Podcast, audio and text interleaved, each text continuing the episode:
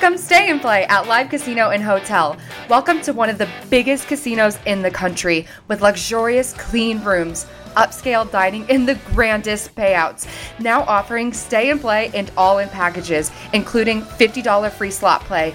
VIP parking, VIP casino access, and more. Book now at livecasino.com or call 443 445 2929 at Arundel Mills. Must be 21. Please play responsibly. For help, visit mdgambling.org or call 1 800 Gambler.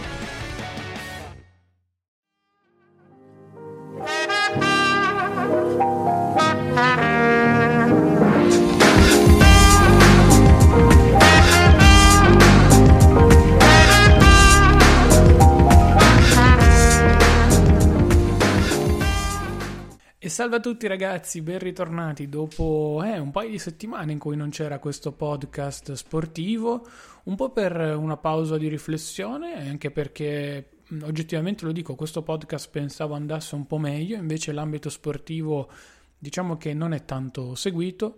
Uh, ho cercato di ripensare magari a qualche format specifico, ho pensato a un paio di cose che magari arriveranno nel corso, nel corso poi delle prossime settimane e insomma tra tutta una serie di, di problematiche alla fine era quello che, che, saltava più facilmente perché era difficile da andare a, a commentare essendo a metà settimana. Comunque, siamo qui di nuovo per, pronti per parlare un pochino di sport, una settimana in cui si è praticamente visto quasi tutto e niente, abbiamo passato da diverso tempo ormai sia il primo Gran Premio della MotoGP che quello di Formula 1, ci stiamo apprestando a vivere quello che sarà il GP del Bahrain e il Gran Premio di Argentina.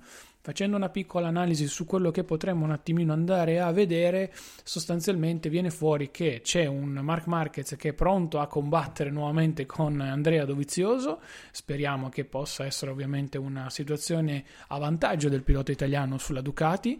Ducati che ha vinto il ricorso ulteriore nei confronti, da, nei confronti di tutte quante le case che avevano eh, spinto per dichiarare come illegale l'appendice aerodinamica posta nella base inferiore della scocca della Desmo 16 di Dovizioso e di conseguenza insomma si sono un attimino come dire eh, allietate un po' tutte le, le, voci che c'erano in questo periodo, perché Ducati sta destando particolare fastidio alle grandi case, soprattutto alle due giapponesi Suzuki e Honda, Yamaha un po' meno perché nello specifico aveva usato anche lei questo genere di appendice che era consentita sul bagnato e che invece Ducati ha usato anche sull'asciutto in, in Qatar. Ora, non ci va un genio a capire che probabilmente è vero, genera del carico aerodinamico, eh, però Ducati probabilmente ha trovato le giuste giuste quadre all'interno del regolamento per ovviare al problema e proporre poi come è stato per le appendici aerodinamiche, quindi le famose alette, proporre una sua, una sua soluzione che fosse ai limiti del regolamento, ok, però comunque fosse in parte regolare. Detto questo, siamo in una situazione in cui eh, diciamo ci sono ancora tanti punti interrogativi perché il Qatar l'abbiamo visto è una pista abbastanza anomala Ora, la, l'Argentina ha questo lungo rettilineo in cui sicuramente il motorone Ducati potrebbe fare la differenza, però vedremo poi nel misto, come abbiamo visto Marquez su questo circuito vola, per cui magari insomma ci potrebbero essere delle belle sorprese. Sorprese che io non mi attendo sinceramente da Yamaha, anche perché l'abbiamo sempre visto andare molto molto forte in, eh, in Qatar nelle prime gare, salvo poi perdersi. Ora, L'anno scorso è stata una gara che è stata un pochino così, con la pioggia che non si capiva, eccetera, eccetera, però diciamo che da questo punto di vista potrebbe anche succedere che, so, magari con qualche condizione meteo un po' avversa e qualche cosa di leggermente diverso si possa anche pensare, chi lo sa, a una gara un po' pazza per le Yamaha. Non vedo una Yamaha così tanto prorompente da da giocarsi il podio, mm, senza offesa e lo dico con, con, tanto rammarico, però diciamo che comunque potrebbe trattarsi di una bella sfida per la casa giapponese nell'ottica magari poi di andare a iniziare a migliorare anche per poi il rientro in, in Europa che ci sarà dopo, dopo Austin.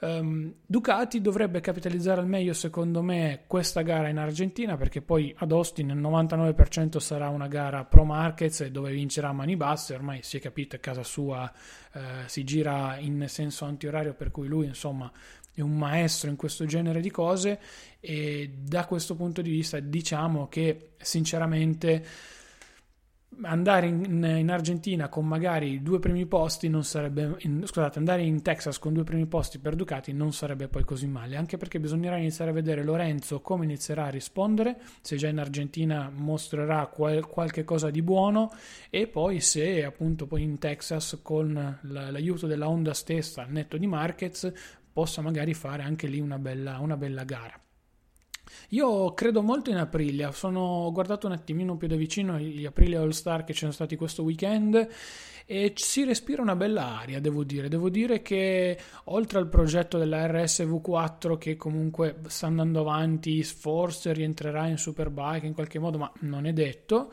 Devo dire, devo dire che comunque il progetto Aprilia con Iannone in MotoGP non mi dispiace. Ora, probabilmente ancora presto per tirare delle conclusioni spero che Aprilia non faccia il disastro che ha fatto Suzuki nel giudicare il primo anno eh, come un anno così da buttare via su cui poi porre delle decisioni importanti per il futuro perché secondo me Iannone in Suzuki quest'anno avrebbe fatto molto molto bene dopo due anni di sviluppo. Però al netto di questo um, in, in, in, Aprilia potrebbe, potrebbero togliersi delle belle soddisfazioni. Hanno detto che hanno investito tanto finalmente hanno una struttura completa ed adeguata anche in tutte le figure che cercavano prima. Lo stesso Albesiano è tornato a occuparsi solo della parte tecnica che più gli compete ma non per suoi demeriti eh, ci mancherebbe. per completare un organigramma che le altre aziende invece hanno.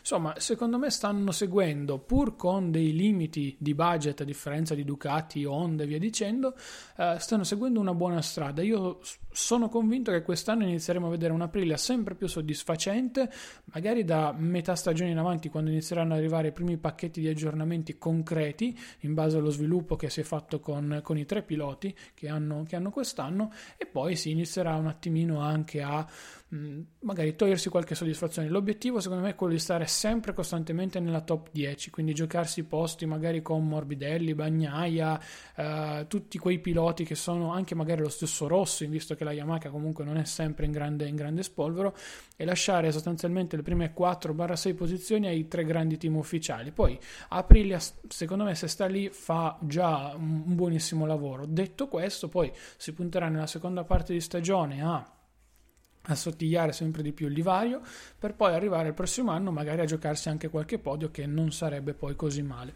È una sfida interessantissima, secondo me l'avevo giudicata troppo frettolosamente, però oggi non mi pento di quello che ho detto perché comunque qualche punto interrogativo è rimasto. Diciamo che insomma Iannone secondo me potrebbe fare bene se dimostra di avere la testa sgombra, libera da tutto e di concentrarsi appunto sul lavoro come, come sta sostanzialmente eh, facendo in questo, in questo periodo.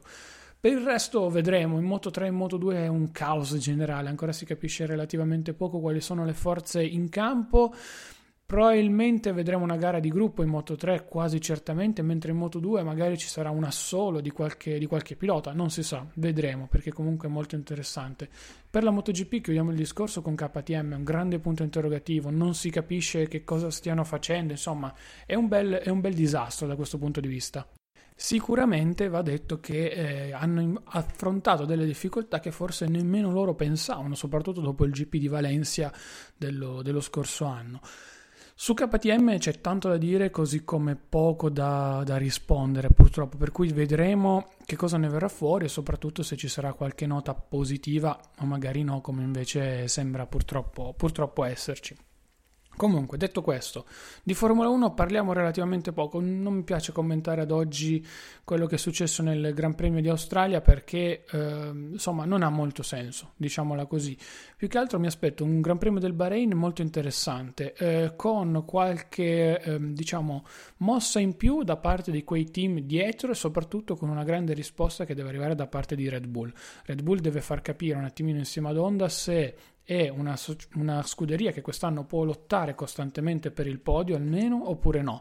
Honda ha fatto molto bene in, in Australia, però eh, ripeto, l'Australia è un gran premio a parte, praticamente il campionato vero probabilmente inizia con il Bahrain.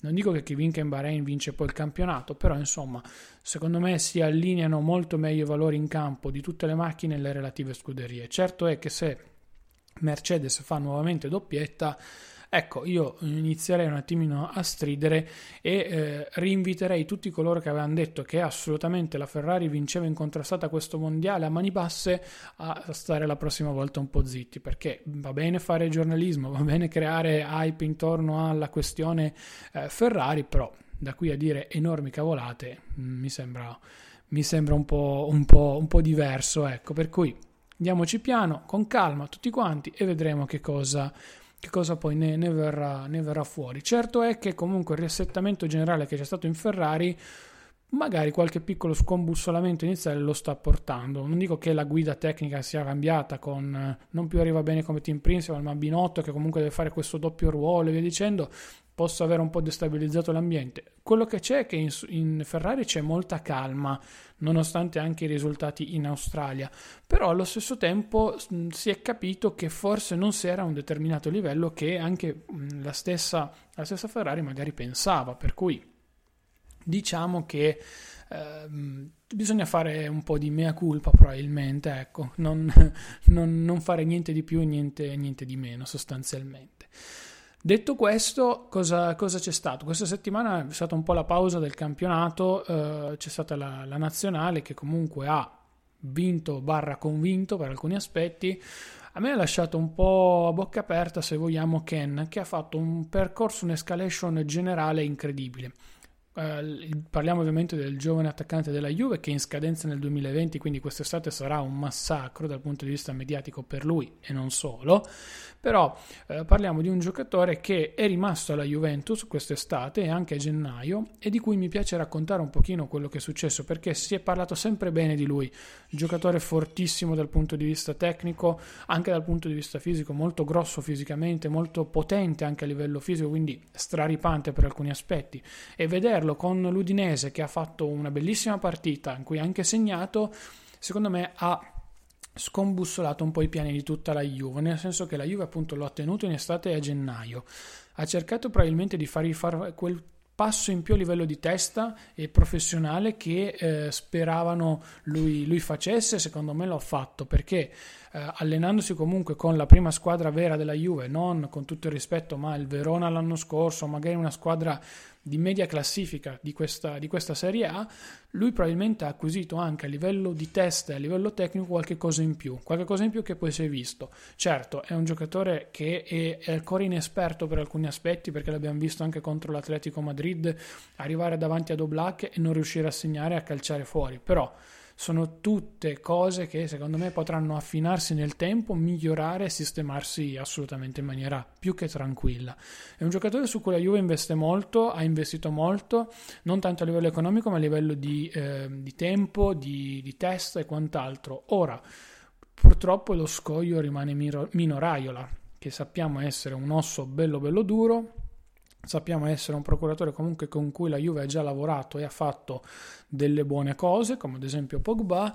Eh, insomma, ehm, vedremo, vedremo quello che ne verrà fuori. Secondo me quest'estate Ken potrebbe sì rinnovare con la Juve, come no, perché se le pretese di Raiola iniziano ad essere molto molto alte, eh, la situazione potrebbe iniziare anche a rompersi, come è successo poi con Donnarumma. Per cui andiamoci cauti, andiamoci piano e vedremo cosa ne verrà fuori. Comunque, vederlo in nazionale non è affatto male perché si è dimostrato essere un buonissimo centravanti. Um, quello che ripeto, mi piace molto del giocatore è il fatto che sia prestante a livello fisico, che non sia proprio il classico carro armato lì davanti che corre solo dritto e basta. No, è un giocatore secondo me di buonissimo livello che ha dei buonissimi, diciamo a un livello generale molto alto in tutti i reparti. Certo, non è eh, il migliore in tutto, come si è ben capito, però insomma ha delle buone, ha delle buone potenzialità, ecco. Vedremo cosa ne verrà fuori, vedremo se il ragazzo esploderà definitivamente oppure no. Certo che per la Juve sarebbe un gran bel capitale, poi chissà, purtroppo non, non possiamo sapere da qui a in, poi in avanti come, come andrà la situazione.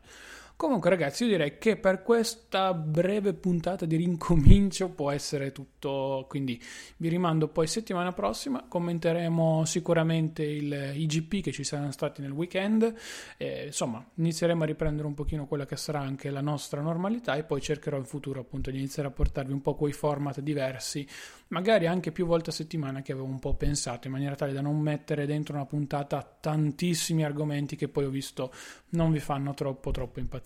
Io vi saluto e vi ringrazio ancora, ci sentiamo settimana prossima con il podcast tecnologico, anzi no scusate, sportivo di Insta News. Scusate ancora ragazzi per l'assenza e niente, ci sentiamo mercoledì. Ciao ciao!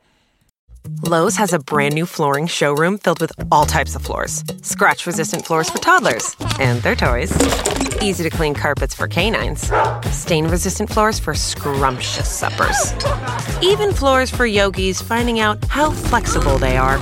There's floors for all. And they're all at Lowe's. Book now and have yours installed by the holidays. Install available in store only. Holiday install applies to basic install and subject to date restrictions, installer, and product availability. See Lowe's.com for details and licensing. Contiguous U.S. only. Come stay and play at Live Casino and Hotel. Welcome to one of the biggest casinos in the country with luxurious, clean rooms, upscale dining, and the grandest payouts. Now offering stay and play and all in packages, including $50 free slot play. VIP parking, VIP casino access, and more. Book now at livecasino.com or call 443 445 2929 at Arundel Mills. Must be 21. Please play responsibly. For help, visit mdgambling.org or call 1 800 Gambler.